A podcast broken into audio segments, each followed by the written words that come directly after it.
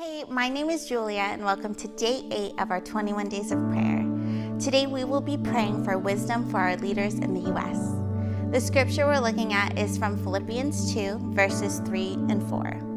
It says, Don't be selfish, don't try to impress others, be humble, thinking of others as better than yourselves. Don't look out only for your own interests, but take an interest in others too.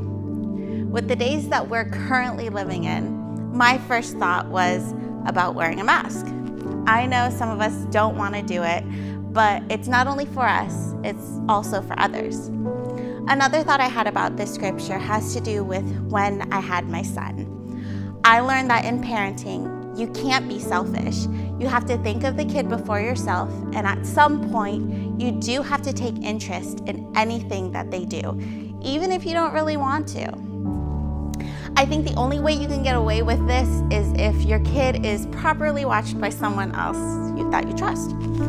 Anyways, my son loves playing music, and I know that you can make music out of anything. But one time he had me playing the guitar that was really a Swiffer duster, and he played the drums on the laundry basket. I kept trying to grab the actual guitar, and he told me the duster was the guitar to play. So I amused him and played my duster. His little kid heart was so happy that I did that for him. In the grown up world, it's easier to hang out with people that do the same thing as you.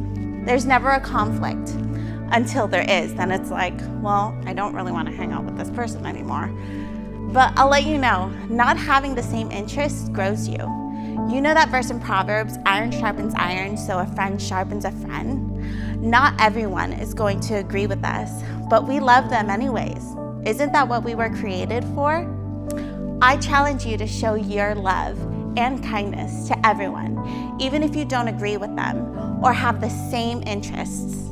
We are all in this crazy world together, and in these times, our leaders need a lot of love and prayer right now. The US has a lot of people to take care of. Being a leader puts pressure on you, but let's come in agreement in prayer that our leaders don't have to do it alone. So, Father God, we thank you for this day. God, we thank you for who you have in leadership, Father. Even though we may not agree, Lord, or we do agree, God, we just know that you are in the midst of all of it. God, we pray for healing in, in each leader, God, whatever decisions that they have made that hasn't been of you, Father. We ask for discernment over decisions that are made to let our country be the safest that it can possibly be. God, we love you so much. In Jesus' name. Amen. Thanks for joining us, and we'll see you again tomorrow at 9 a.m.